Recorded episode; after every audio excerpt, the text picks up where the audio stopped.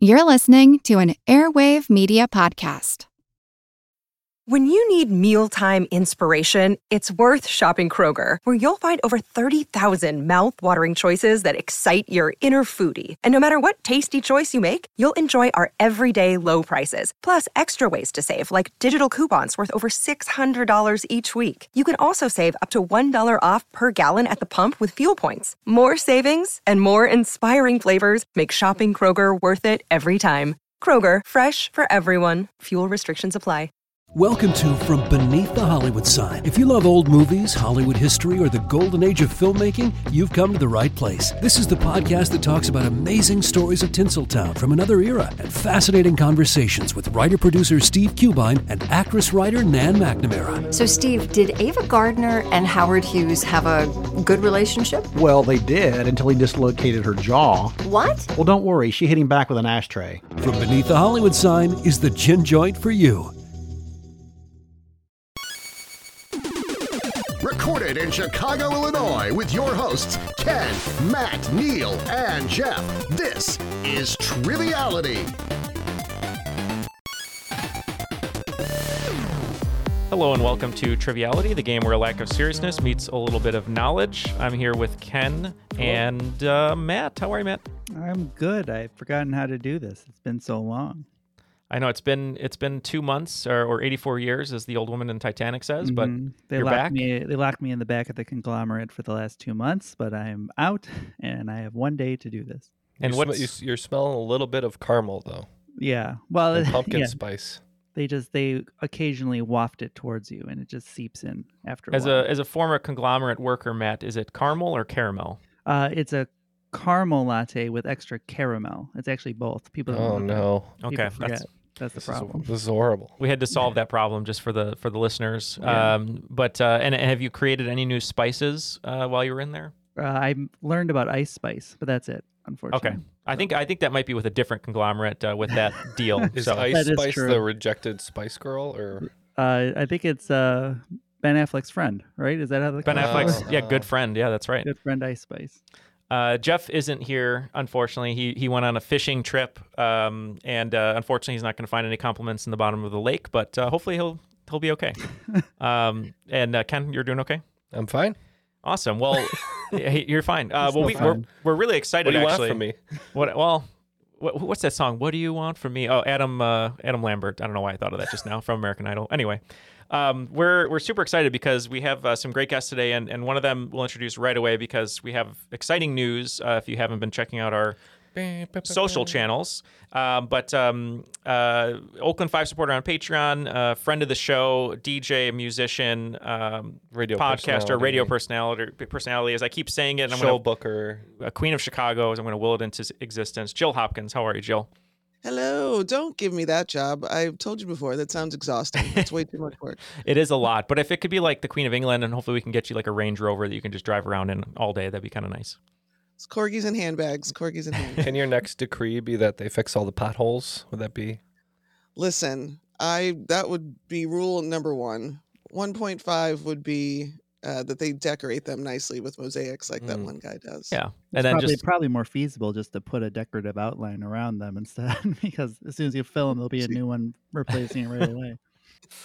uh, Jill, uh, you've been on the show before, and we always love having you. Uh, do you want to remind everyone at home uh, what you're up to in Chicago? Sure. Uh, I am the uh, civic events director at Metro and G Man and Smart Bar, this great family of venues in uh, Wrigleyville in Chicago. We're just down, uh, we're in between a cemetery and Wrigley Field. So use that metaphor for what you will as a sports fan. um, but uh, we've got some really great stuff going on at the clubs these days, including some great shows with you guys. And I mean, you guys, like everything that y'all are doing, we're we're doing at G Man. I'm super stoked about it.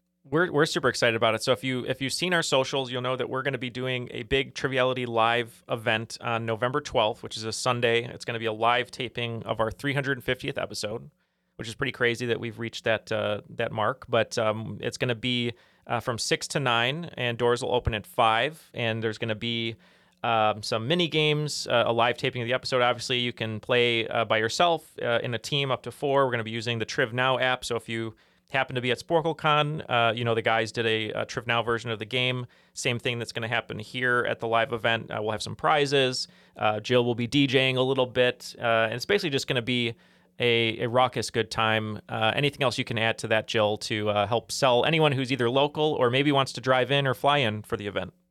You know, we're gonna have some drink specials. Uh, if you've never met the guys, this is your chance. They're real. You can see them with your actual eyeballs.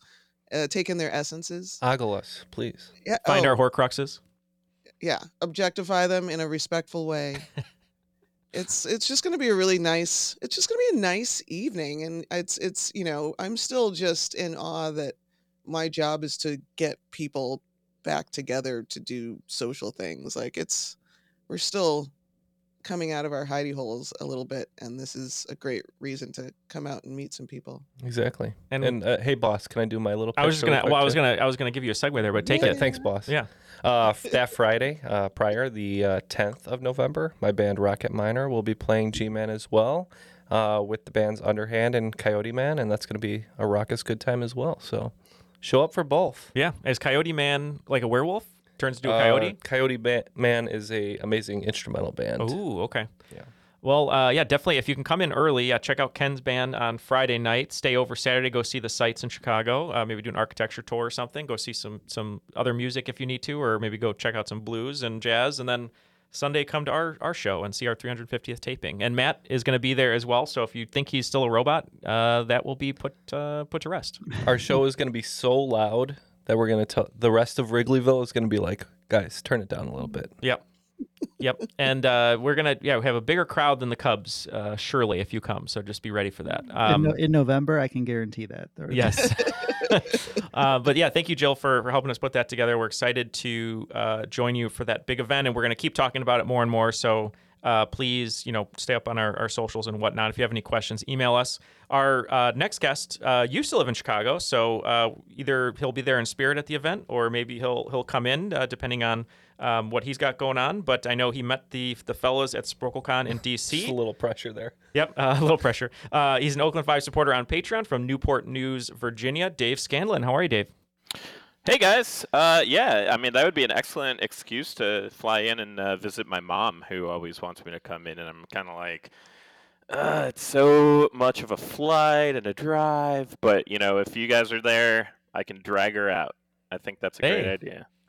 There you go. Uh, we love that. Uh, so you were telling us a little bit about yourself before we recorded, but uh, t- let's make it public. So what do you want to tell the folks at home about yourself?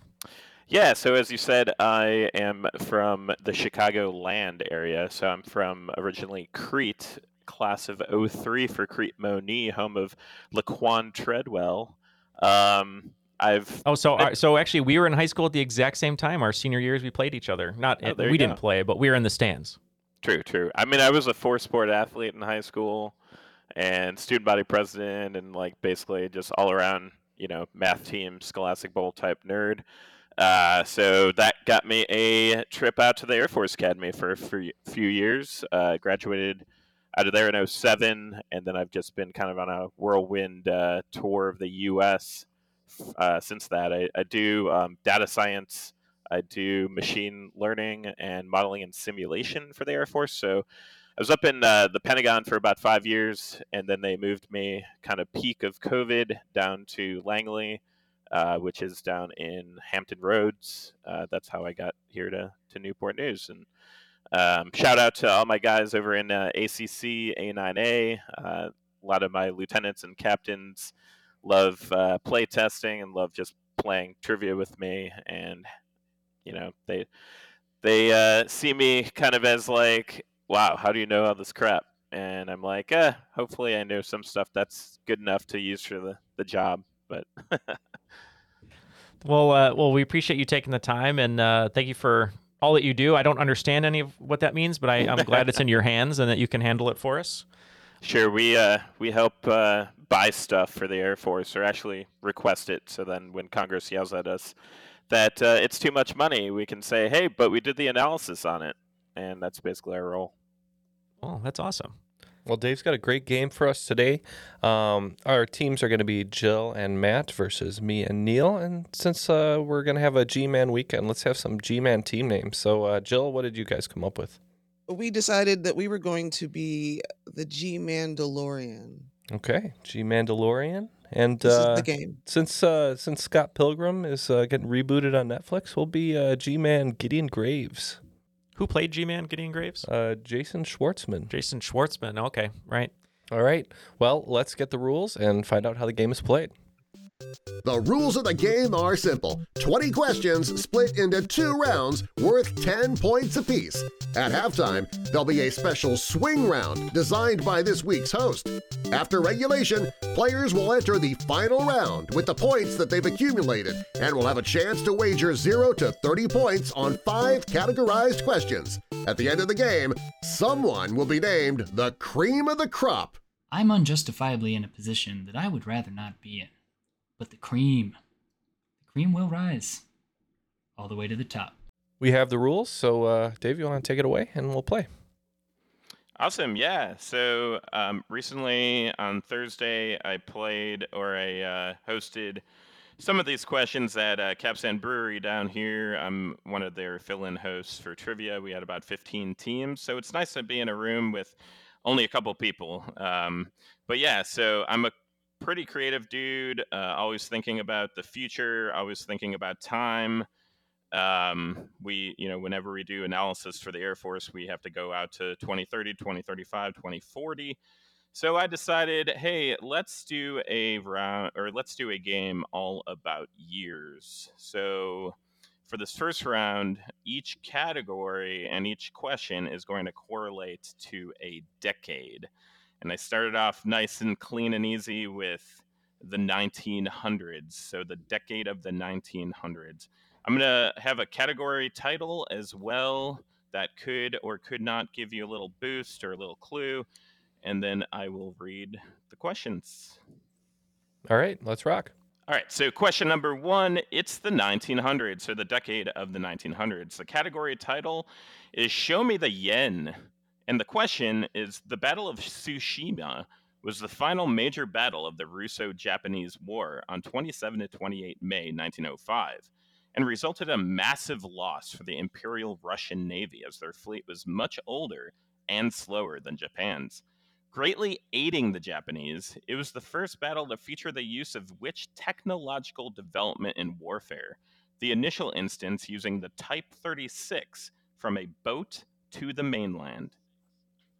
I uh I think I have an idea, Matt. What are you what are you thinking about? I think that if you think you have a good idea, I think that we can lock in with that answer.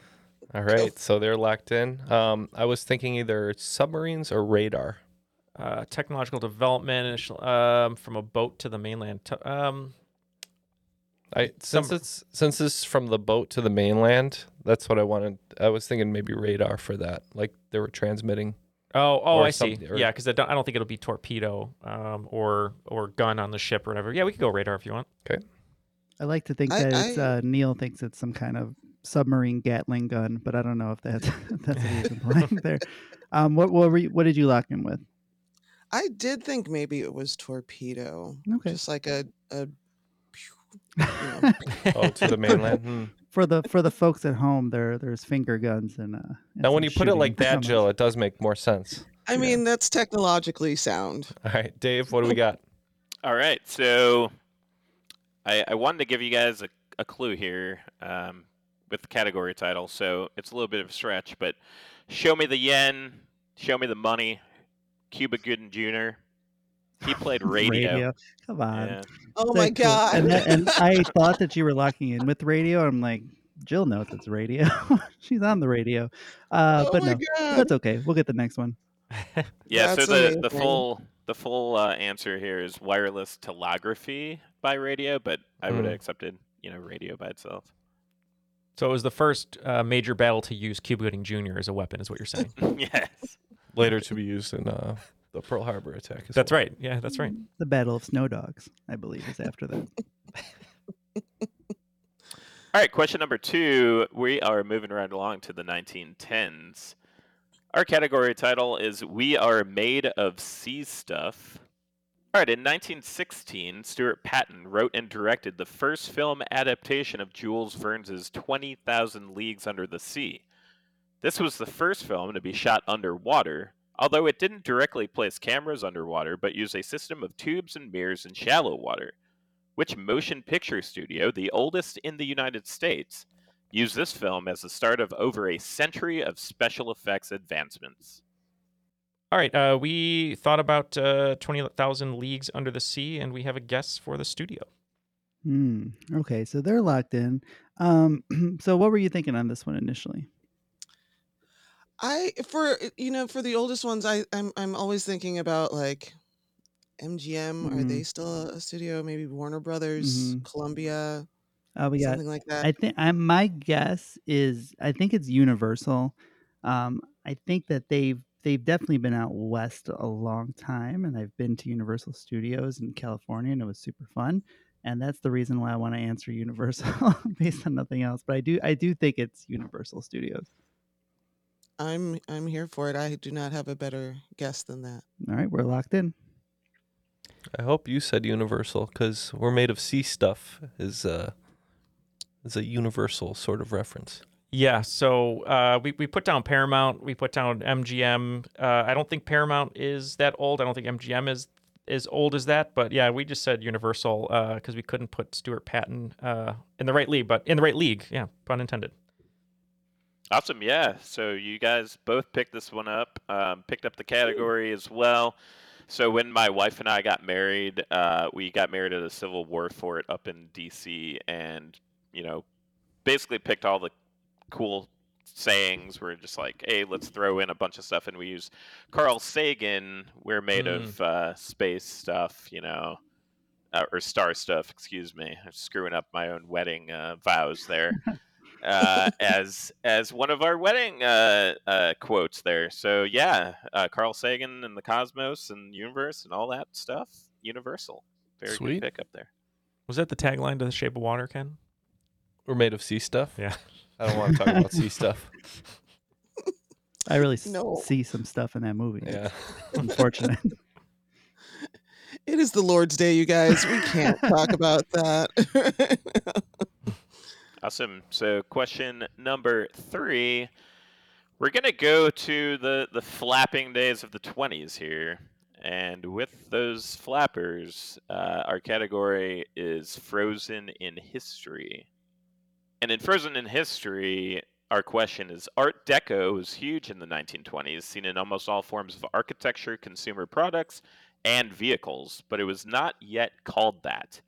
While the full term arts décoratifs was first used in France in 1858, the abbreviation Art Deco was not widely used as a cultural phrase until over a hundred years later to describe the 1920s motif.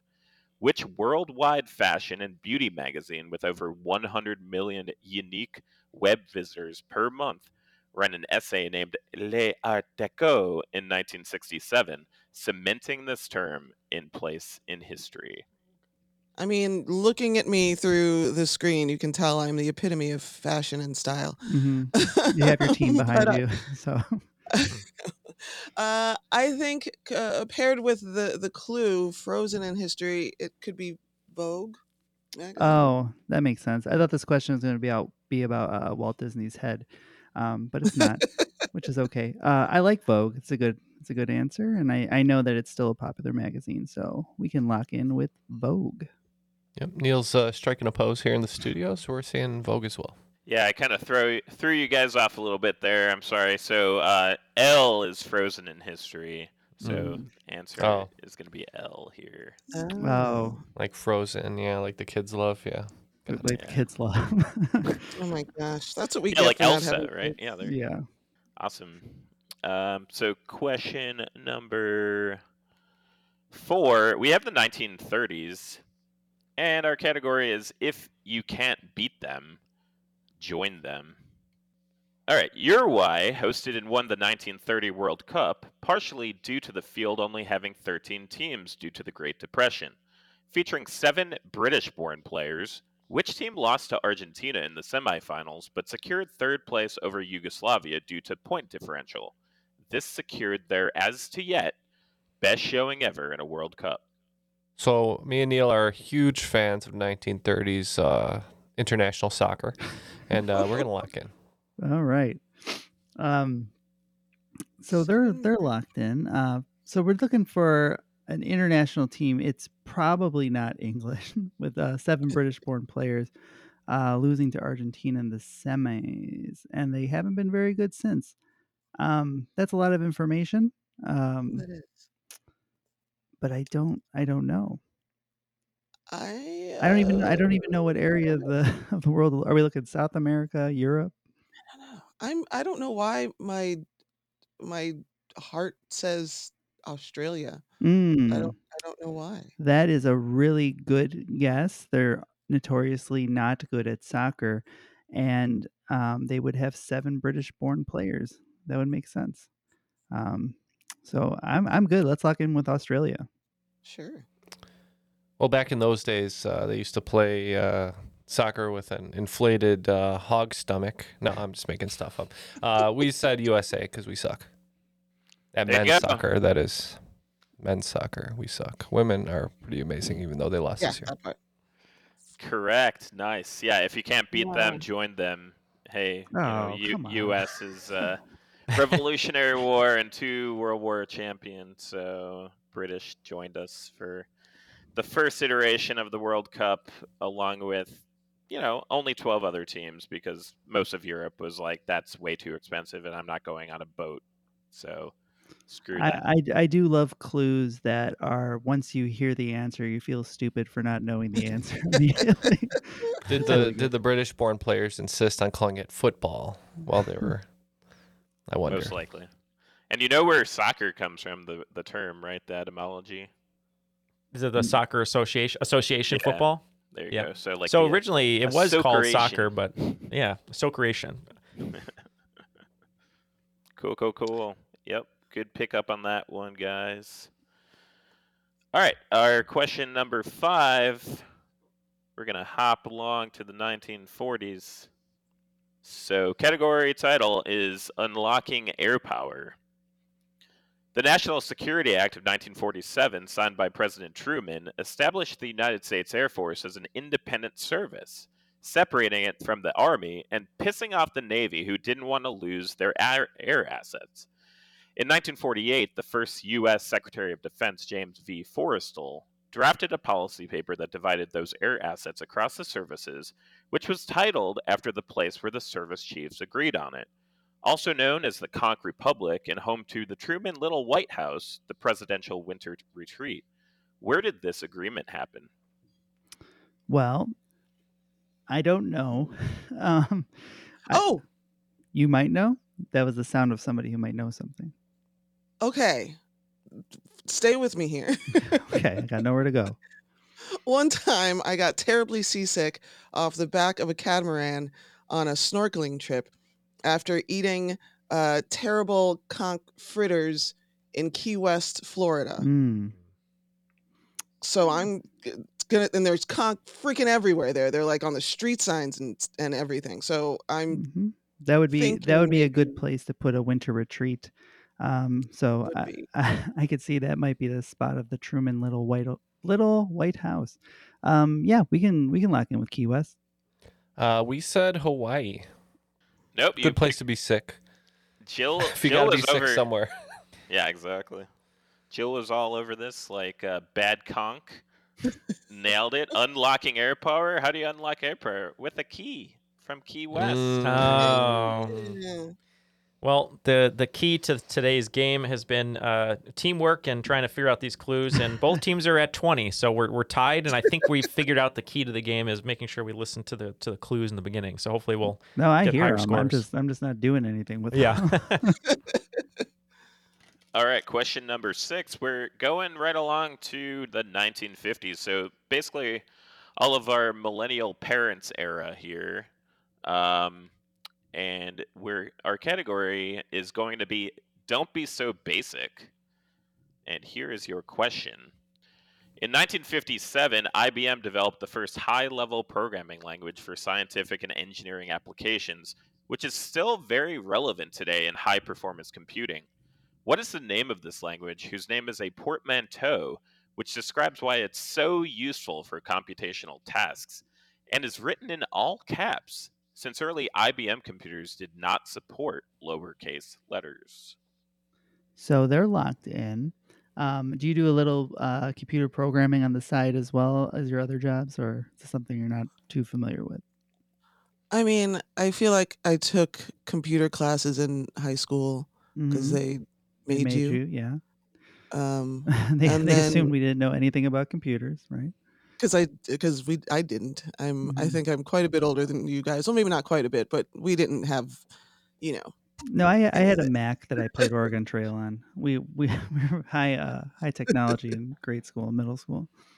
So the ones that I I know, you know, you got your C plus pluses, your Javas, and uh, and then that's the end of the list. It's two. Isn't oh, the the category is don't be basic. I thought basic. I guess is the most basic thing I can think of is binary code. It's just ones and zeros. Okay. But. I don't know if that count. Is that a programming language? It I don't know. it is how they how they program things. Uh, I don't know if it's in all caps, but um, I got nothing better. but yeah, I got nothing better than that. But yeah, I guess that's as good as as we're gonna get here. Yep. so we're gonna lock in with binary. Okay. Um, well, we think maybe Matt encounters some uh, basic people at the uh, conglomerate, so we said Java. So, so basic here. It basic comes from this language. Uh, if you picked up, it's so useful for computational tasks. It's because it uh, translates formulas, and that would be Fortran. Oh. Fortran. Oh. Speaking of computers and stuff, what Joe was talking about, I remember being in, in computer class and they would put wooden boxes over our hands to learn how to type without looking at our hands. And I was like, no one's ever going to need this, you know, in the future. And of course, we all need to type now at some point. So That sounds like the test they give the kid in Dune. All right, uh, grooving right along to question seven and the 1960s. Your category is Brothers in Arms.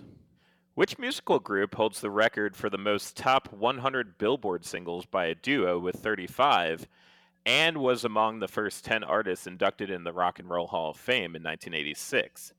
The duo decided to take somewhat of a hiatus during their musical career by enlisting in the U.S. Marine Corps Reserve in 1961 but performed on the Ed Sullivan Show on February 18, 1962, performing Jezebel and Crying in the Rain while wearing their Marine Corps uniforms. All right, we think we figured out uh, the category. It might have helped us a little bit on this one for the first time, so we're gonna lock in. Hmm. Give me that category again. Brothers in Arms. okay. So they're probably brothers. hmm this couldn't. Or or they're just black. or they're black. What about the Or Isley brothers? It could be both. Uh, so there's two of them. Were there two righteous brothers? They're. Did they have 35 hits? I I honestly, 1960s music is definitely a little outside of my wheelhouse, um, because my first thought was Captain and Tennille. Uh, definitely not right. so, um, if you the Righteous Brothers sounds good. Um, I mean, 35 is a lot of songs, but I also feel like just single. Everybody was just throwing singles out like by the handful back then. yeah, there was you know you couldn't just put it on Spotify. They had to actually press it, so it's a little different. Um, It was only I- about four or five artists at the time too. So when they when they caught on, they really caught on. So I'm I I think yeah I, I feel like I can see this this Ed Sullivan performance and like the Marine uniform is Mhm. very evocative. Um, Okay, yeah, I'm, I'm gonna say the Righteous Brothers. sounds good. I was between the Righteous Brothers uh, and the Everly Brothers, and I didn't know anything. I didn't know if the Righteous Brothers were in the Rock and Roll Hall of Fame. I vaguely remember the Everly Brothers being, even though I don't really know their songs. So we said the Everly Brothers. There you go. Good Mm. pull. Excellent. Yep, Brothers in Arms. Really uh, useful hint there, I think. And um, yeah, I think with Jezebel and Crying in the Rain, that's not really their main song, so might have been easier if I threw in one of their their top songs. But It, eh. w- it would not be for me. I wouldn't know. Don't know any Everlys. Gotcha. Well, good good poll over there by the guys in the studio. Um, Nice job. and now we're we're on to the 1970s. So I hope you enjoyed those 70 years going by in about 46 minutes. Um, your category for the 1970s is going to be Buddha playing workout tapes by Fonda. And your question Which book, written in 1974 by Robert Pirsig, is a fictional autobiography about a road trip that takes him and his son Chris from Minnesota to California? Although it was originally rejected 151 times from publishing houses, it is now one of the highest selling philosophy books of all time, selling over 5 million copies and translated into 27 languages. We're gonna lock in on this one. Oh, you guys know this one. We've read Um, a thing. well, I haven't. Sounds like Neal has though. I see it uh, in the studio uh, almost monthly, and I'll tell you why a little bit later. Fascinating. Um, Jill, do you have any inroads on this one? I'm thinking about the the the the clue. Mm-hmm. It's Buddha and playing workout tapes by Fonda.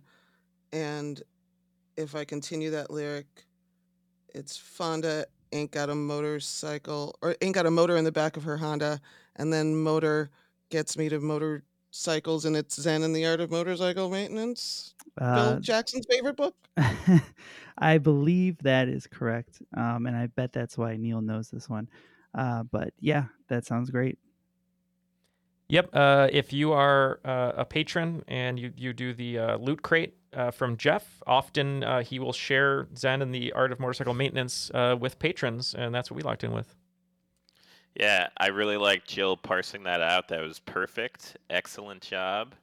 Um, yeah, you are spot on. And uh, it's funny because so when I graduated from the academy, they give you 60 days to just like go out in the world and do whatever you want. Rumspringa? Um, yeah, basically. and so I went down to Costa Rica. But they and I give you a saved- plane. yeah. And I saved sea turtles on uh, Playa Ostional down there in the Guanacaste uh, province. And so there's this guy who's on uh, Discord a lot, uh, Elbert. He play tested this. He has a, a rocks glass that has a quote from there, and he's actually from Costa Rica. So I was like, wow, I read this book in Costa Rica while I was down there, and now it's all coming together. Pretty, and all, pretty crazy. all the listeners are getting 10 minutes of their life back because Jeff's not here to go on and on about this book. But you're welcome. No, there's a video by CGP Grey. Yeah, good pulls, everyone. Really nice. All right, so here comes my uh, birth decade, and I think a lot of everyone else here, maybe. Um, It's not Jill, yes. um, so our category for the 1980s is oiling my peach. Hmm. And your Call, I think that was in, was that in call like me that. call me by your name, right? That's what I call it. Yeah. The Lord's Day. It's okay. This goes out on a Tuesday. All right, so your question for oiling my peach is when Shigeru Miyamoto, the creative genius behind countless Nintendo video games, first settled on an idea to create a game based on a love triangle between a gorilla, a carpenter, and a woman, he took inspiration and actually tried to acquire the rights to which cartoon series? This cartoon, created by Elzie Crisler Segar, first appeared in his comic strip Thimble Theater in 1929. We can we can lock in. So we're talking about the original cartoon that Donkey Kong was supposed to be. And I'm Okay. trying to remember what it was gonna be. I think it was like was it Popeye? Oh, Popeye would make sense because you'd have Popeye, uh, Olive Oyl, and then the gorilla would be the mean guy that always like hits on her. Yeah. Or he looks like a Was gorilla. it Popeye? I don't know. LZ, Elzie Crisler, uh, Bob Seger. Um, uh, I don't. Yeah, I don't know who created Popeye. That's the thing. So maybe maybe we've, it is. We've we've had this one like 100, 200 episodes ago or something like that. I'm glad you remember. I Was it don't. Popeye. I mean, Popeye. if that's what your gut says, it's got to be right because that's such a random answer, right? All right, I forgot to eat eat my spinach this morning, so let's go Popeye. Yeah, I think originally you were supposed if you jumped, you can grab spinach cans and then you'd be able to punch the barrels. I think that's how it was originally supposed to go, but it's 100% Popeye. Yeah, uh, taking its name or taking so the food Popeye, uh, you know, the chicken actually didn't get its name from Popeye. It got its name from Popeye O'Doyle from uh, French Connection. So the great Gene Hackman. Throw that. Is in that there. true? Yep. That's wild. Wow. Very wild. Popeye's Um, chicken trivia is fing awesome. That's why every time I get Popeye's chicken, I go into some sort of car race and almost hit a baby. So Yeah, and if you picked up on the category oiling my peach, we went from olive oil to Princess Oh, Peach. mhm. Ah, nice. just a quick aside, I, I find it very fascinating that I go to different small towns and there's olive oil shops. Like I don't know who buys that much olive oil. It kind of creeps me out, but good for them. I put it on my skin. I'm Greek, so it makes me look- Is that the secret? Mhm. It must be. Yeah, that's why he looks so young. exactly. my Yeah, goodness. for Gotta a 20, olive oil changed. 20 year Air Force veteran, I look like a 10 year old. No. What's Scanland doing over there? Oh, he's he's dousing himself in olive oil again. Just like flash dance. It just comes out. from the- That's amazing. All right, so question number 10. We've made ourselves through the century here, and 1990s is going to be your 10th question. Category is genocide is wrong, but peace is the opposite. In November 1995, the peace accords that ended civil war and genocide in Bosnia Herzegovina were signed at the Air Force Base that is home to the National Air and Space Intelligence Center, the Air Force Institute of Technology, and Hangar 18, which is purportedly the storage site of a crashed Roswell UFO. What is the name of these accords, which share the name of the Midwestern city that is next to this Air Force Base and that has a place in the history of aviation? All right. Um, it seems like we both have absolutely zero idea here, and we're just naming uh, Midwestern cities, and we're not going to go with Chicago, even though that would be the game theory here. Uh, let's travel south a little bit to the land of race cars and steakhouses, and go Indianapolis. That sound good? Sure. Okay. All right, we're just not even gonna bother with the Midwest uh, thing, and we're just gonna say Kitty Hawk. Yeah, you're you're really close, but where did the guys who went to Kitty Hawk come from? I don't know. They lived in Oh. Dayton. They were bicycle salesmen and owned a bicycle shop in Dayton, Ohio, which is right Okay. next to Wright Patterson Air Force Base. So genocide is wrong, but peace is right. Wright Patterson Air Force Base in Dayton, Ohio. And I feel like you guys just think like Ohio is probably just a black hole. So I don't blame you guys for missing that and kind of skipping all the way over to North Carolina. But Famous Midwestern uh, state, North Carolina. exactly right. Peace may Um, be right, but uh, not a ton of right answers in this game so far. But What are we you talking have about? It's like fifty percent. well, fifty percent. Yeah, That's so pretty good. it's That's pr- I- perfect. I, think it's pretty good. Yeah. So G-Man DeLorean uh, with forty points, and uh, G-Man Gideon, Gra- Gideon Graves with 50 Mhm. points. So close game. Yeah, and for the half Wright brothers. Is that how this works? the Half Right Brothers or or the uh, Queen Latifah common vehicle Just Wright, which is just a, a remake of the Wright brothers story, but told in romantic comedy form. Um, if uh, if you uh, were listening to that first half of the game and you didn't hear that we have a huge event coming up in Chicago on November 12th, this is just a reminder because uh, it's uh, made possible in part due to our patrons. And uh, speaking of our patrons, if you are a patron who either wants to travel to Chicago or uh, lives in Chicagoland area and you'd like a free ticket to this event, if you are the first five patrons to message us on Patreon, direct message, uh, we will give you a free ticket to the event. So uh, make sure to uh, do that. And if you want more information, you can go uh, to gmantavern.com, Jill, and, and look up events. Yep. Yep. And uh, if you're already in the city and you just have an affinity for live music or anything, poke around in there. We've got something for you, I promise. Awesome. Well, uh, and uh, speaking of, of patrons, if you'd like to join all of them, including our two guests today, you can go to patreon.com slash triviality podcast. Dave, uh, what do we have in store for the swing round today?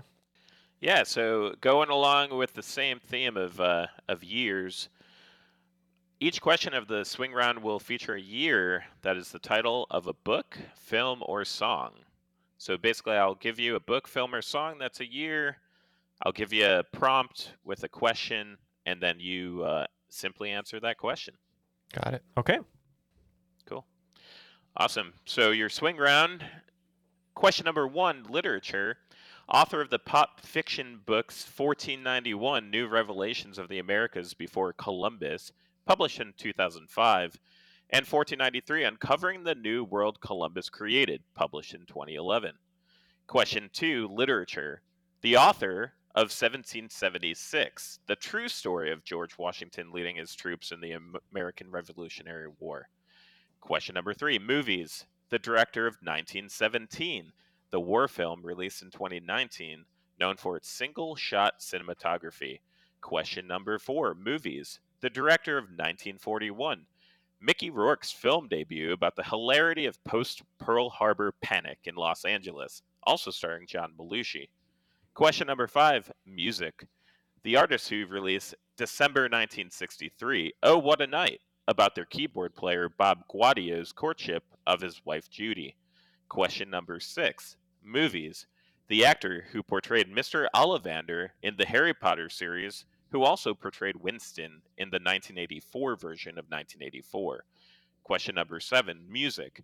The singer who released a song version of the book 1984 and 1974 on the album Diamond Dogs that was supposed to be for a stage musical, but was blocked by Orwell's widow.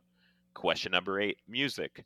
The band who originally recorded 1985 and 2004 about a woman yearning for yesteryear before Bowling for Soup re released it the same year. No. Question number nine Music.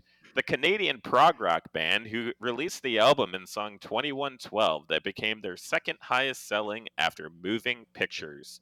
And question A number Canadian 10. prog rock band. Let's Slow let me down. Think, let me think about. Question number 10 Literature. The author of the book 3001, which is fourth in its series. All right, we have our questions. We'll be right back after these messages. Want to learn how you can make smarter decisions with your money? Well, I've got the podcast for you. I'm Sean Pyles, and I host NerdWallet's Smart Money Podcast. On our show, we help listeners like you make the most of your finances. I sit down with NerdWallet's team of nerds, personal finance experts in credit cards, banking, investing, and more. We answer your real-world money questions and break down the latest personal finance news. The nerds will give you the clarity you need by cutting through the clutter and misinformation in today's world of personal finance. We don't promote get rich quick schemes or hype unrealistic side hustles. Instead, we offer practical knowledge that you can apply in your everyday life. You'll learn about strategies to help you build your wealth, invest wisely, shop for financial products, and plan for major life events. And you'll walk away with the confidence you need to ensure that your money is always working as hard as you are. So turn to the nerds to answer your real world money questions and get insights that can help you make the smartest financial decisions for your life. Listen to NerdWallet's Smart Money Podcast wherever you get your podcasts. Everybody shush! William Shatner has something to say. Kat and Jethro, box of oddities. What do you do when the woman you love dies? Well, of course, you dig her up and you live with her. Aww. The show examines weird things. There are plenty of old photographs from this time period of children out in the streets playing in and among the dead horse carcasses. Oh, I miss those days. Things used to be so much simpler. Kat and Jethro. Then there's the urine wheel, which sounds like a really bad game show. Thing done weird things. Kat and Jethro, box of oddities. That is really mysterious. Join Kat and Jethro Gilligan Toth for the strange, the bizarre, the unexpected as they lift the lid and cautiously peer inside the box of oddities. The Webby Award winning Box of Oddities podcast from Airwave Media. And we are back. We have our answers. Let's uh, toss it back over to Dave to get the questions one more time, and we'll see how we did. Sure thing. Uh, question number one was literature. Author of the pop fiction books 1491, New Revelations of the Americas Before Columbus, published in 05, and 1493, Uncovering the New World Columbus Created, published in 2011. Uh, we weren't sure what pop fiction was. Uh, we just guessed Chomsky. Oh, that's a good guess because we didn't have anything. Norm's, uh, I don't know. I got nothing. No names. Yeah, and I uh, consider anything talking about Columbus to be fiction. So sorry if that threw you off, but that's Charles C. Mann. Hmm.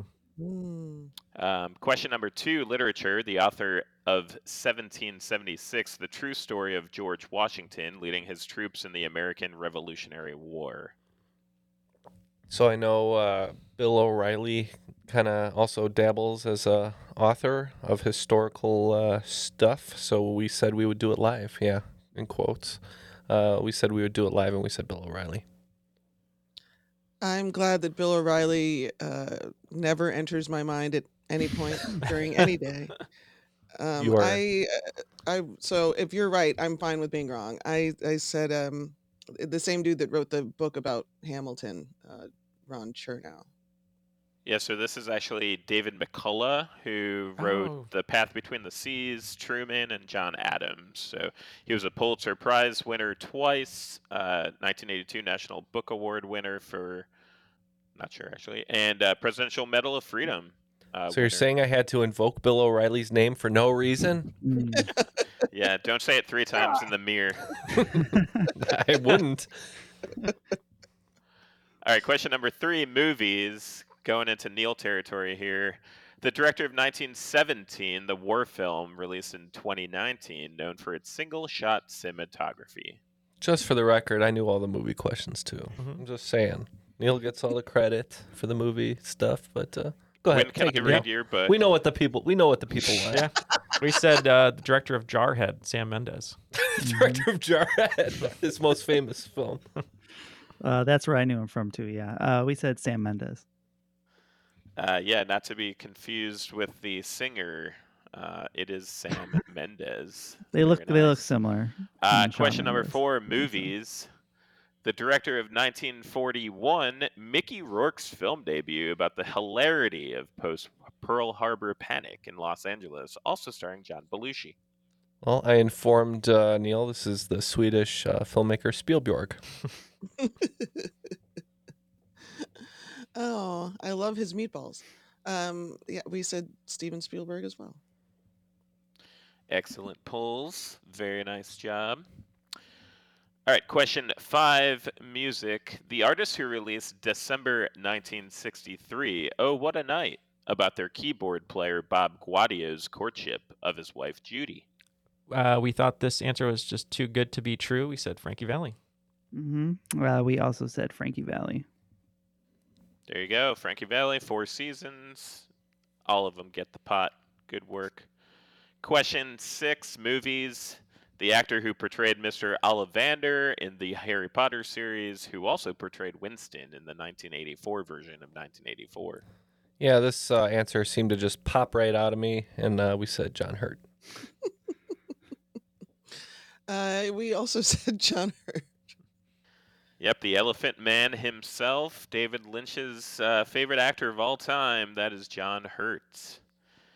Uh, question seven music. The singer who released a song version of the book 1984 and 1974 on the album Diamond Dogs that was supposed to be for a stage musical but was blocked by Orwell's widow. This one we didn't know. Uh, we just uh, went with the Diamond theme and said Neil Diamond got blocked to do a musical. Mm, uh, we went with uh, Ziggy Stardust, David Bowie. David Bowie himself. Yes, good good job there. Um, question number eight. Music. The band who originally recorded 1985 and 2004 about a woman yearning for yesteryear before the great Rock and Roll Hall of Fame one day, Bowling for Soup, re-released it in the same year. Yeah, we uh, we think this is SR seventy one.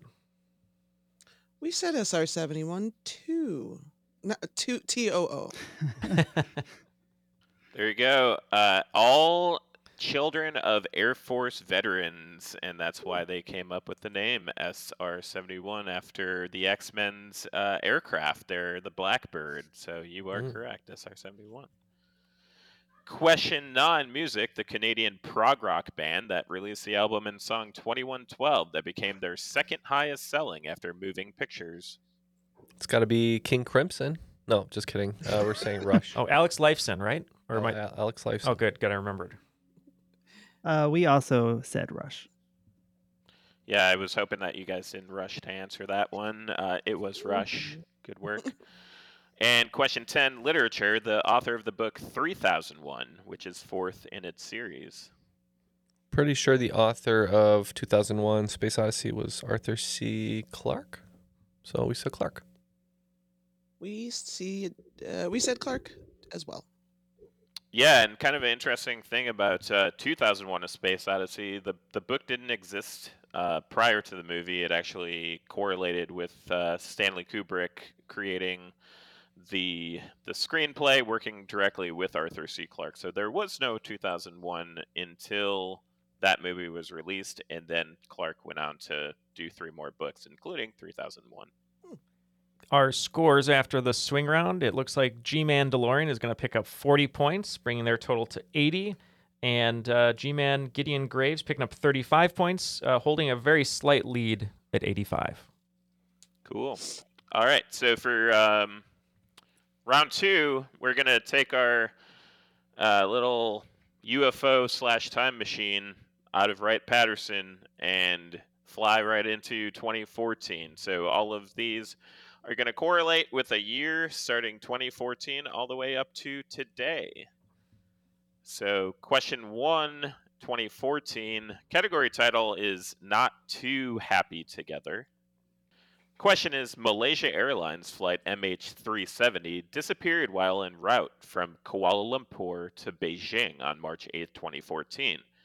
In July 2015, the first item of debris to be positively identified as originating from Flight 370, the right Flaperon, was discovered on a beach of which French Indian Ocean island.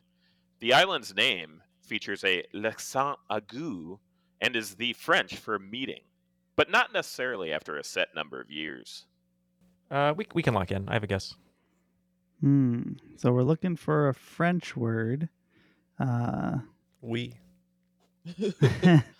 uh, I think. Well, my first thought was reunion. Um, it is. I believe it's an island. I, I saw a documentary about this pop up on Netflix. I never watched it. Um, but what do you think about reunion? I I think so. Where would the little accent go over the e, the i? I mean, it's a it's a roving accent. I think it depends on wherever you feel like it goes. Is how it works. Um, but I, yeah, I think you know, especially with the clue at the end about not necessarily after a set number of uh, years, because we can have a reunion at our show on November 12th in Chicago, where you can get tickets right now. Um, so we can lock in with reunion. I'm good with that.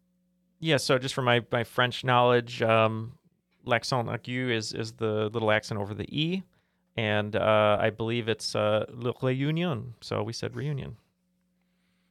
That is correct. So I just got back from the Seychelles uh, back in April, and then uh, my wife flew and I flew out to LA. So my wife was on uh, Jeopardy. So we had this whirlwind kind of post honeymoon trip.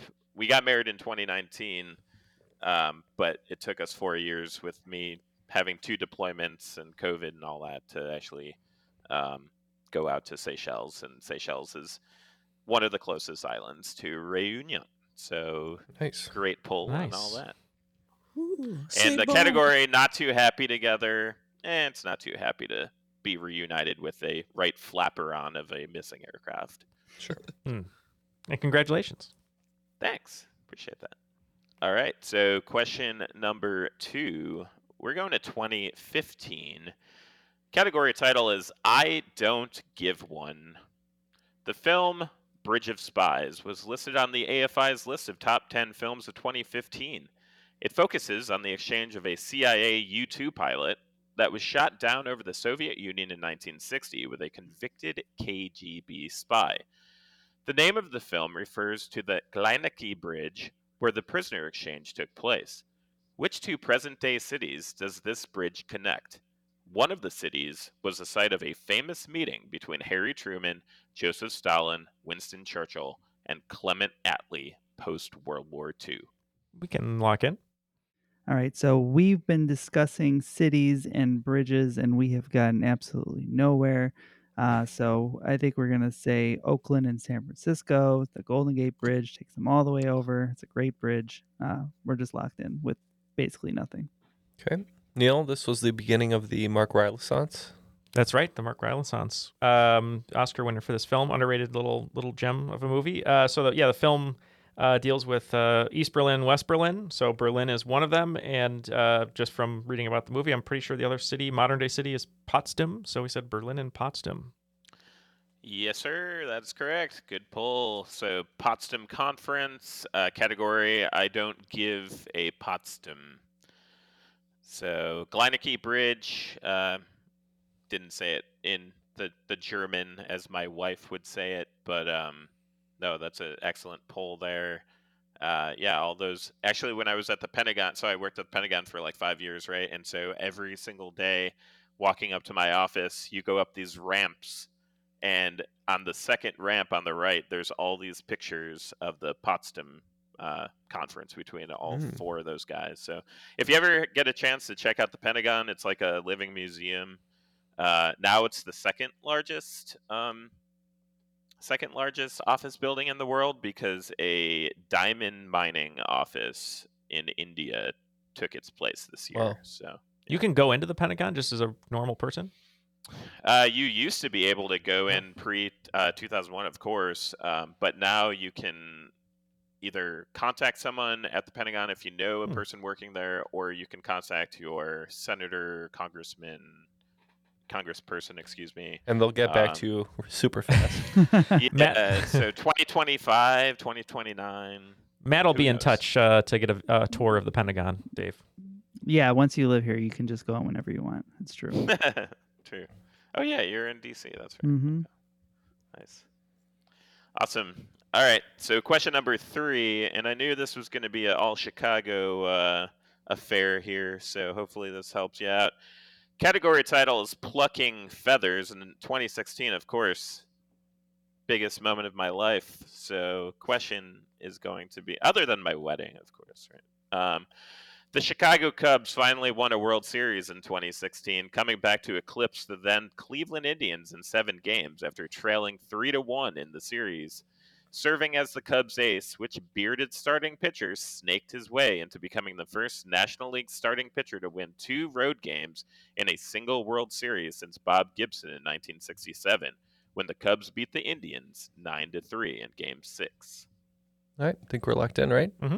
Why am I blanking on this? this Oh, is man. shocking, Matt. I know. don't like. This I don't like this, ma- this version of Matt that we're seeing right now. Yeah. Oh, it's uh I believe I think this is Arrieta. Jake, the snake, possibly. Um I'm trying I, I think I was thinking too much, but he's definitely bearded. Um I believe uh Ken dressed up as him one year for Halloween. That's possible. Uh Yeah. I can see it. When my beard was a little larger than it is today. Yeah, and Yeah. so Jake Arrieta was getting moved, but he didn't have a home yet, so I did a homeless Jake Arrieta, like he wasn't a millionaire already. So Yeah, so we locked in with that. Same. Yep, awesome. Of course, uh, and then obviously the uh, game seven was when you know everyone in Chicago almost had a heart attack with Aroldis Chapman uh, giving up that home run to Rajay Davis, but luckily the exploits of Jason Heyward and Ben Zobrist uh, bailed us out. and a we rain had our delay. First World Series in 108 years, so that was amazing. Cool. All right, number four. Question number four, 2017. Category is by George. I think he's got it. Your question. The Great American Eclipse happened on August 21st, 2017, becoming the first total solar eclipse to span the whole U.S. since June 8th, 1918. And not since February 1979 had there been even a total solar eclipse visible in the mainland U.S.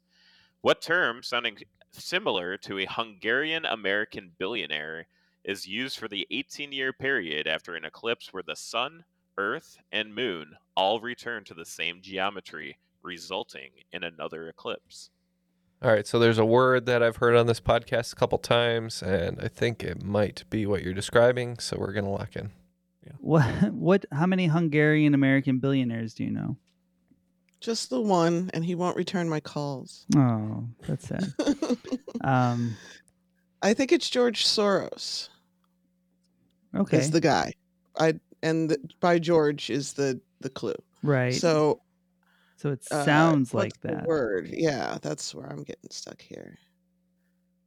Sar- Saris, Cirrus, Cirrus. That that feels like Okay. a Greek something. I Yeah. Don't know. A George Cirrus. No, or just Cirrus. We can we, we can just say Cirrus.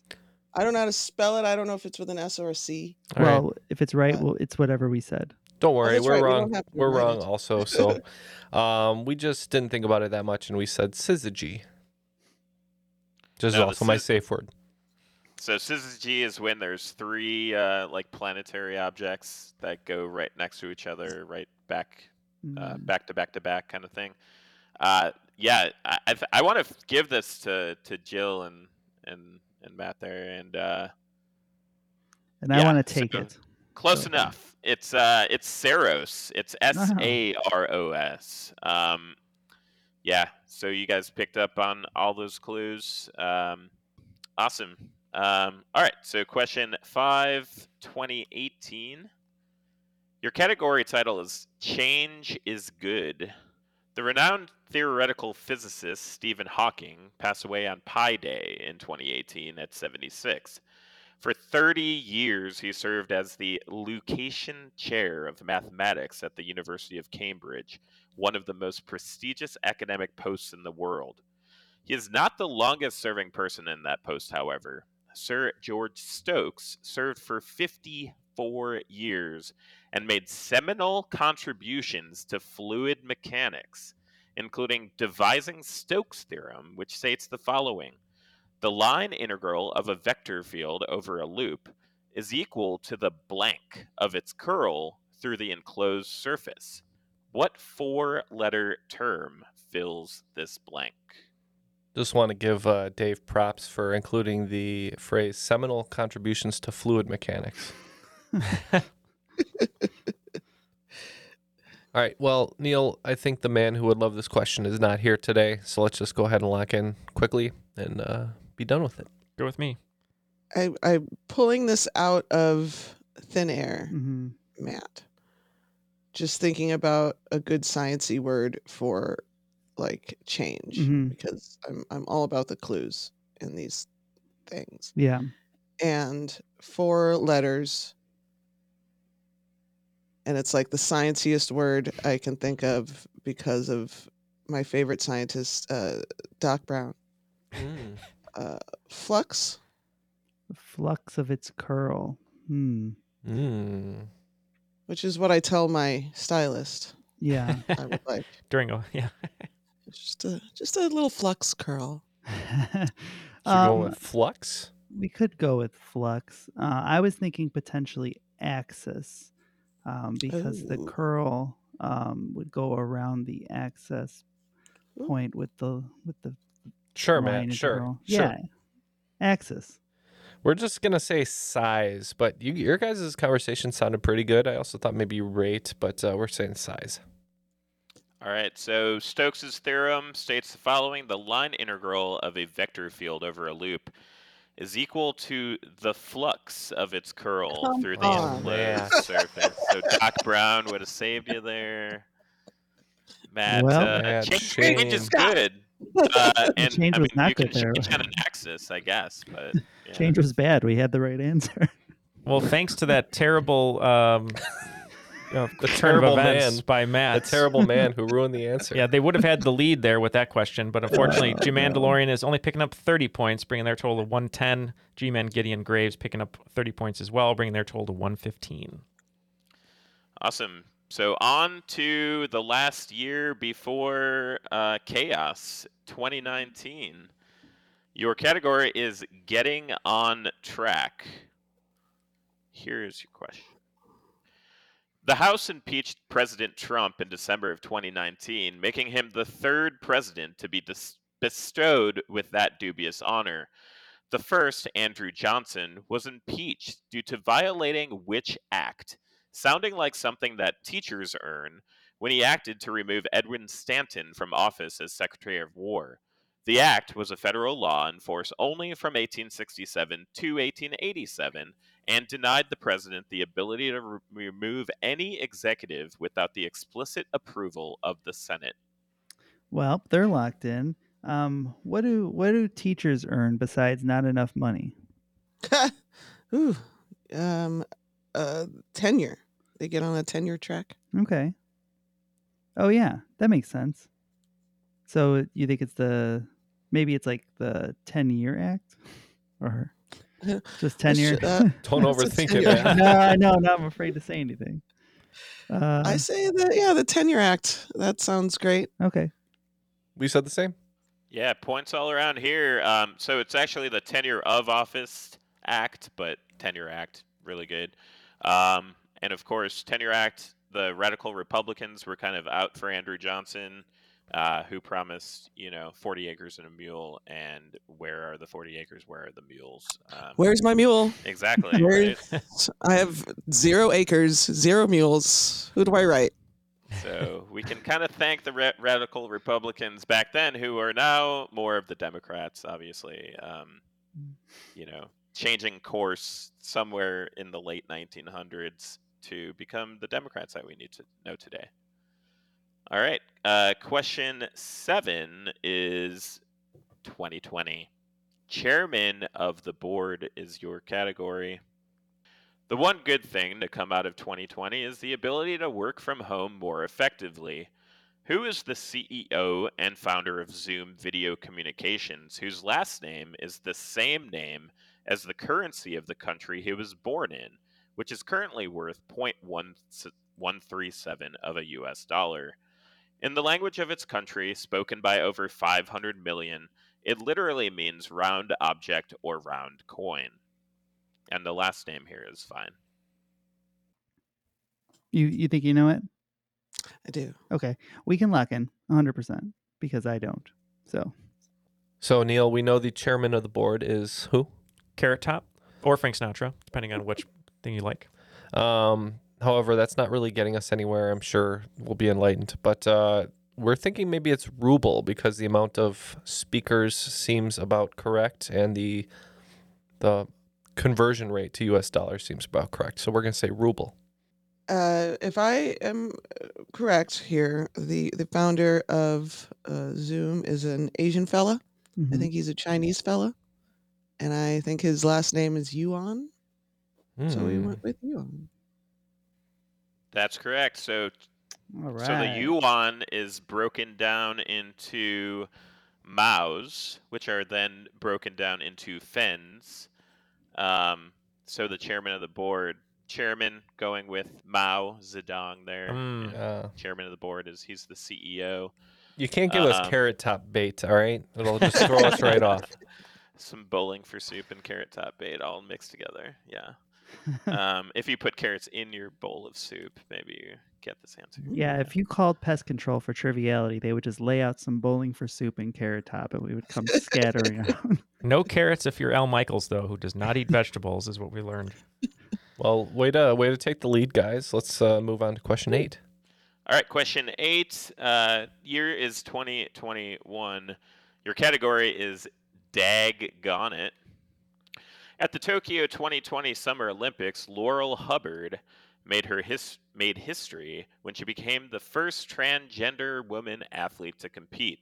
Unfortunately, she failed to complete any of her three tries at which specific event, placing her in last place for her class. The class was eventually medaled by Lee Wenwen, Emily Campbell, and Sarah Robles. This event shares its name with a 2000 Guy Ritchie film featuring the character One Punch Mickey O'Neill, as played by Brad Pitt. Um, well, I don't know the movie, but I do know that she was a weightlifter. I do know the movie, and if you can help me understand what it means in sports terms, then Mhm. I think we might. So the movie is Snatch. Oh, yeah. So snatch, um, the snatch and grab, I think, is the Is it wait? Is it? yeah. plural? They they gotta they gotta pick it up and get it to their chest within a certain amount of time, and then they can drop it or something like that. Um, that sounds hard. It's just I I think weight. I guess because I think it's just the event. Yeah. So Just say the it name of the movie, name. you'll be Yeah. fine. snatch, Yeah. weightlifting we, snatch. Yeah, we said snatch also. Yeah, you snatch that run right up, and you know if you aren't familiar with that uh, movie and you want to see Brad Pitt mispronounce the word dog a million times, you can just Dag. Yeah, dag, dag, dag, or maybe he's pronouncing it right and we're all wrong. Um, but yeah, definitely snatch is correct, and then clean and jerk to go back to the seminal. Um, you know, viscous flux stuff that we were saying before. Um, yeah, clean and jerk was the second in that class. So it was like the 87 kilogram class. Um, they give the gold medal for both the snatch and the clean and jerk. Um, you can make up jokes at home. we won't. We'll move on. I'm not here. gonna. I'm not Yeah, touching moving that on. Question 9, 2022. Almost up to today, folks. Category is Oakley Dokley, said Fred. And your question. In 2022, it was announced that the longest running drama series and soap opera in Australia's history would be cancelled. The show's finale was broadcast in a 90 minute episode on July 28th on Network 10 and 10 Peach. However, in November, Amazon Freevee and Fremantle picked up the show, allowing it to start over this year on September 18th. What is the name of this show, which shares its name with a film that won Zac Efron an MTV Movie Award for Best Shirtless Performance? I think this show, this show was on since like the 50s or 60s. I think. Um, I believe it's called Neighbors. Yeah, I was. You know what? I, that was on the tip of my tongue too. I- Let's go. I think it's with- that movie where Zac Efron is either a good or bad neighbor. I can't remember. Oh, and Fred Oakley Dokley said Fred Rogers, the best neighbor anyone could ever have. Mhm. Ned Flanders. And Ned Flanders also a neighbor. Two bad neighbors. Well, we uh, we like to thank this show for uh, birthing, not literally, but birthing uh, Margot Robbie. So we said neighbors. Hmm. Yeah, you guys parsed all of it. Oakley Dokley, of course, your favorite Homer neighbor, Ned Flanders, and Fred Rogers. Um, if they sang "I'm Too Sexy" together, that would give you some bad visuals. But uh, let's get it. Let's let's do it. Let's let's have that happen. All right, and then we are here. We made it all the way to present day. No more time machine needed. It's 2023 for question 10. Category is Canaan. I get a what what? All right. So, question is this year in January, Prince Harry's tell all memoir, Spare, broke the record for the fastest selling nonfiction book of all time, selling 1.4 million copies in one day, and breaking the record of which book that was released in 2020. Despite the title, this book was not, in fact, about the area where the Egyptian, Hittite, Mitanni, and Assyrian empires converged. Jill's pretty sure that she knows this or has it on her bookshelf somewhere, so we we are locked in. Not a big uh, reader of nonfiction there, Neal. Mm-hmm. The area where all those empires converged kind of reminds me of like Mesopotamia or the Fertile Crescent or something like that. Do you have any ideas? I don't either. Uh, yeah, I'm not sure what that would be called. I'm just thinking of nonfiction books that were really popular, and if it's 2020, And Canaan, what is it? Canaan get a what what? Canaan get a what what? Uh, which is a Jay Z reference, uh, but um, I don't know. Well, Jay Z, can I, uh, yeah, I don't really know what that's that's doing right, for me. we'll just say the book is called The Fertile Crescent. They said the So- Fertile Crescent. We think that this is a uh, Barack Obama book, correct? Yes, uh, I was wondering if it was a Michelle or a Barack, but I think it's a Barack. Mhm. And I think the Promised Land is what we would call Mhm. that place. So we're locked in with the Promised Land. Yep, it is Barack Obama's uh, promised land. So Canaan called the promised land throughout the Bible, and uh, Jay Z is Hova, as in Jehovah. So converging there. Well, uh, after uh, Matt snatched away uh, Jill's answer for um, for Flux, Jill got a little angry and batted perfect uh, in the second half of the second round. So the team of G Man DeLorean's picking up 50 points, giving them the lead with 160. And unfortunately, G Man Gideon Graves only picking up 30 points. We're at 145. So the lead changed uh, going into the final round. And uh, it's anyone's game at this point. It's probably G Man DeLorean's game, but we'll see. what are those uh, categories? All right, your categories for the final round. We're going into the future now. So starting in 2024, and then we're going to go visit our uh, Chinese friends again. So, Year of the Dragon, Year of the Snake, Year of the Horse, Year of the Goat, and Year of the Monkey. The wagers are locked in. Looks like uh, G Man Gideon Graves going 15s all the way down. Uh, G Mandalorian going 20s all the way down. So we'll see who this favors. All right, question one Year of the Dragon. Through the end of the 2022 baseball season, the Dayton Dragons had a streak of 1,441 sellout games, far surpassing the number of games in the 1977 to 1995 sellout streak for which West Coast NBA franchise.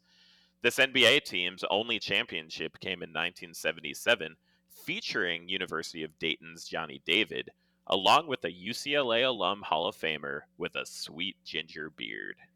Year of the Snake. There are many colorful nicknames when rolling a 2 in craps, including 11 in a shoe store, two bad boys from Illinois, aces in both places, and of course, Snake Eyes, a nickname for one of the other two numbers that you could roll to lose your pass line bet on the come out roll is which transportation container term getting its name from the fact that the spots on the dice look like a schematic drawing of the container. Unsure if Gertrude Chandler Warner ever played craps. All right, Year of the Horse. Sounding like three classes of body heat regulation, what are the three groupings of horse types and breeds that are delineated by horses bred for equestrian sport like Holsteiners, horses that are bred for work like Clydesdales, and light saddle horses like thoroughbreds bred for racing. And I'll give you points if you get two out of three. According to hippologists, this term comes more from a class conflict between the bourgeoisie and the aristocracy versus anything actually scientific. Year of the Goats. The HBO film Rebound, The Legend of Earl the Goat Manigault, is about a street basketball player who is widely considered one of the first people to be, bestowed with the nickname the GOAT, and one of the most marvelous basketball players of all time to not play in the NBA. Which actor and activist, who is one of the few black actors to be nominated for an Emmy, Grammy, Oscar, and Tony, played the role of Earl Manigault? And Year of the Monkey. Besides humans, what type of primate is the only free living species that is found in Europe? There is a large population of them living at the Rock of Gibraltar, and their name, consisting of two words with the second ending in two vowels, is a reference to the Berber people of North Africa and the Portuguese term for monkey. We now have our questions. We're going to think about these answers and we'll be right back. Calling all kids in the car. Brittany and Meredith here from the chart topping Family Road Trip Trivia Podcast. Are you dreading another silent car ride with the fam? We've got the cure three rounds of fresh trivia every single week movies, music, even science and Disney. We've got something for every trivia buff in the car. No more crickets chirping on those long journeys. The Family Road Trip Trivia Podcast is your secret weapon for connecting and laughing with kids of all ages teens, toddlers, adults, it doesn't matter. Spark their curiosity and challenge their brains with every episode. New episodes drop weekly wherever you get your podcasts. Search for the Family Road Trip Trivia Podcast and turn those car rides into epic adventures. And we are back with our answers. Time to find out who will be today's cream of the crop. All right. And uh, again, we had five questions from the future. So, again, going back to the flux capacitor and Doc Brown, these questions are all dedicated to him. Thank you for your service, sir. With that, we had the year of the dragon. The year of the dragon. So, through the end of the 22 baseball season, Dayton Dragons had 1,441 sellout games, who did they beat? Which uh, West Coast NBA franchise did they beat that had a, a dude with a sweet ginger beard? For 15 points again. Yeah, thank you for the sweet ginger beard clue. It's what led us there. We thought of Bill Walton, who played for the Trailblazers. We said Portland Trailblazers. Yep, but we wagered 20 and we agree is the Portland Trailblazers. Yep, good good pull on that one. It is definitely the Portland Portland Trailblazers, and Dame is obviously no longer with them. So Yeah, it might be a few more years. might want to tack that a on. few more years. All right. Question number two was the year of the snake, my wife's favorite animal. Uh, not really. But uh, so there's so many colorful nicknames, including two bad boys from Illinois, and of course Snake Eyes. It's also for rolling into mine your and Neal's nickname is two bad boys from Illinois. Yep. Mm-hmm. A nickname for one of the other two numbers that you could roll to lose your pass line bet on the come out roll is a part of transportation. And who, or I mean, unsure if Gertrude Chandler Warner ever played craps and got one of these rolls. All right. Well, one of the come out rolls that you can lose on is 12. Uh, so that would be six and six. And we said boxcars. We also said boxcars. Well done. Gertrude Chandler Warner is the uh, author of the Boxcar Children. So hopefully that was an in for some people as well. All right, question number three Year of the Horse. And this sounded like a little bit of a, a toughie here. Uh, sounding like three classes of body heat regulation. What are the three groupings of horse types? Uh, according to hippologists, uh, the term actually comes from nothing scientific, nothing biologic, but just a ca- class conflict.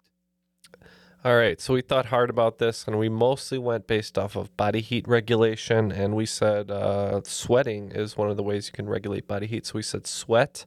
And the other uh, one we said was draft because I believe draft horses are another name for like workhorses.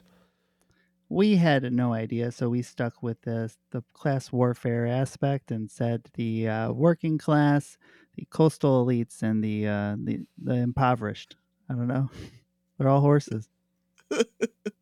Uh, you would have to check with the band Foreigner for the answer to this one, which is hot blooded, Hmm. cold blooded, and Hmm. warm blooded. Huh. So a little bit of a tough one, a little bit of a niche, hip hippologist niche uh, question there. So, all right, uh, question number four: Year of the Goat. The HBO film Rebound: The Legend of Earl the Goat Manigault is about the original goat.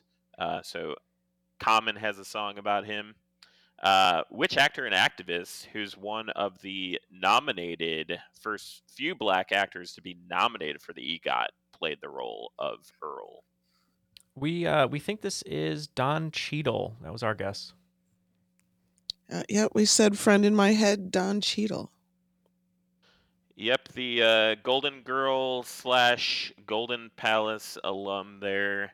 uh, marvelous basketball player. Uh, I was going to sneak in, he's a DC Marvel actor, um, DC being his initials, but Mm. that might have thrown people off too much. Uh, and then finally, the year of the monkey. Besides humans, what type of primate is the only free living species that is found in Europe, hanging out at the rock at Gibraltar? And it's a reference to the Berber people of North Africa and the Portuguese term for monkey. Uh, no idea on this one, so we're we just had to tap tap taparoo. So we took a long train to get here, and we're still not entirely sure. But I'm gonna say, besides the squeaks, um, Burberry Miko. what? Yes, I said it like the French. Uh-huh. M- Mc- Mc- Mc- E- there maybe there's like an EAU or something on, on the end there. Okay. Bur- but I think Burberry it's kind monkey. of monkey that, that like that like Ross from Friends had. Ah, right. Yeah, so the Portuguese term for monkey is the macaca, um, and the Berber people are from the Barbary coast, so the Barbary macaque, macaque, and that is uh, not a reference to anything I've said earlier in this podcast. Uh, it's M A C A Q U E. So I think you know that's close enough, right? No. I mean, no, they, no, I don't think they, so. they win either way, so it doesn't matter. Yeah, that's right. They're, they're going to win either way because uh, it looks like Team G Man Gideon Graves is only picking up 15 points, bringing their total to 160, which is what Jamandalorian ended the game with. But Jamandalorian picking up 20 points, just enough to win the game with 180 points, making them today's cream of the crop. Hey, Jill, are you Carly Simon? Because nobody does it better. Great game. Uh, wonderful job, uh, Team Jamandalorian uh, and Jill for for carrying Matt there after he was trying to snatch answers away. Um, let's Just uh, out of here. let's first say thank you to Dave for writing this wonderful game. Uh, so many clues uh, and uh, a great uh, uh, roadmap of different things in your life, which is cool because you've, you've done a lot, which is awesome. But uh, any shout outs, anyone you'd like to say hello to before we let you go today? Yeah, I really got into the whole um, Discord, uh, the crop. They were awesome, um, and it's really like a bunch of people that hang out in, you know, triviality, and then all of the lesser uh, quiz uh, podcasts there. Uh, so Louis, Johnson, Pete, Bettina, Ian, literally everyone made this quiz like 500 times better than I originally had it. So really appreciate everyone's hard work. Like Johnson, who was just on, uh, him and I had a nice Friday night date, just going through all the questions, and uh, really, really appreciate it from the bottom of my heart. Um, other than that, my wife, you know, would probably want to say, "Hey, support your abortion clinic clinics." Uh, you know, female reproduction access is very paramount to her life and her cause. Um, so, you know, su- support that, please, in the face of a lot of these political things that we've talked about today. Um, other than that, I've got baseball cards that I sell. So if you ever need uh, any old school baseball cards or, or anything new, uh, let me, you know, hit me up. Um, I go by Wild Blue Cards. Um, other than that, really, really appreciate you guys having me on. Fun to see you guys at SporcleCon. Uh, hopefully, we can uh, do some more trivia going into the future, and hopefully, I'll be out in Chicago in November. I don't know if you guys uh, foot stomped that or not, but um, looking forward to it. Awesome. Well, yes, thank you so much, Dave, uh, and we'll get we'll get back to you if we need a Rod Carew rookie card uh, at some point in the future. Um, and Jill, thank you so much for for being here, uh, always representing the city, even though it's a hard job. We know that uh, you do a great job at it. So, anything that you'd like to shout out, or anyone you want to say hello to before we let you go today, and see you November twelfth. Uh, no, I'd love to uh, give a shout out to the the great folks I work with at G Man Tavern. Um, it's rare, I think, in the entertainment business t- to work with people who are equal parts good at their job, uh, passionate about the work that they do, and just nice to be around in general. So uh, I'm glad that we live in the middle of that Venn diagram and we're super looking forward to making this kind of triviality weekend in November uh, happen. It's it's going to be a lot of fun. Uh, I love doing these podcasts, but it's so much fun to do them in real life, uh, in a room full of people. The vibe is is always great. So, yay! I'm happy. Awesome. I'm happy to be here. Yeah, and if you guys plan to go, please buy your tickets ahead of time online. It uh, makes Jill look good, it makes my band look good, makes Triviality look good, and it's good And for you save a couple bucks. for G-Man, and you save a couple bucks.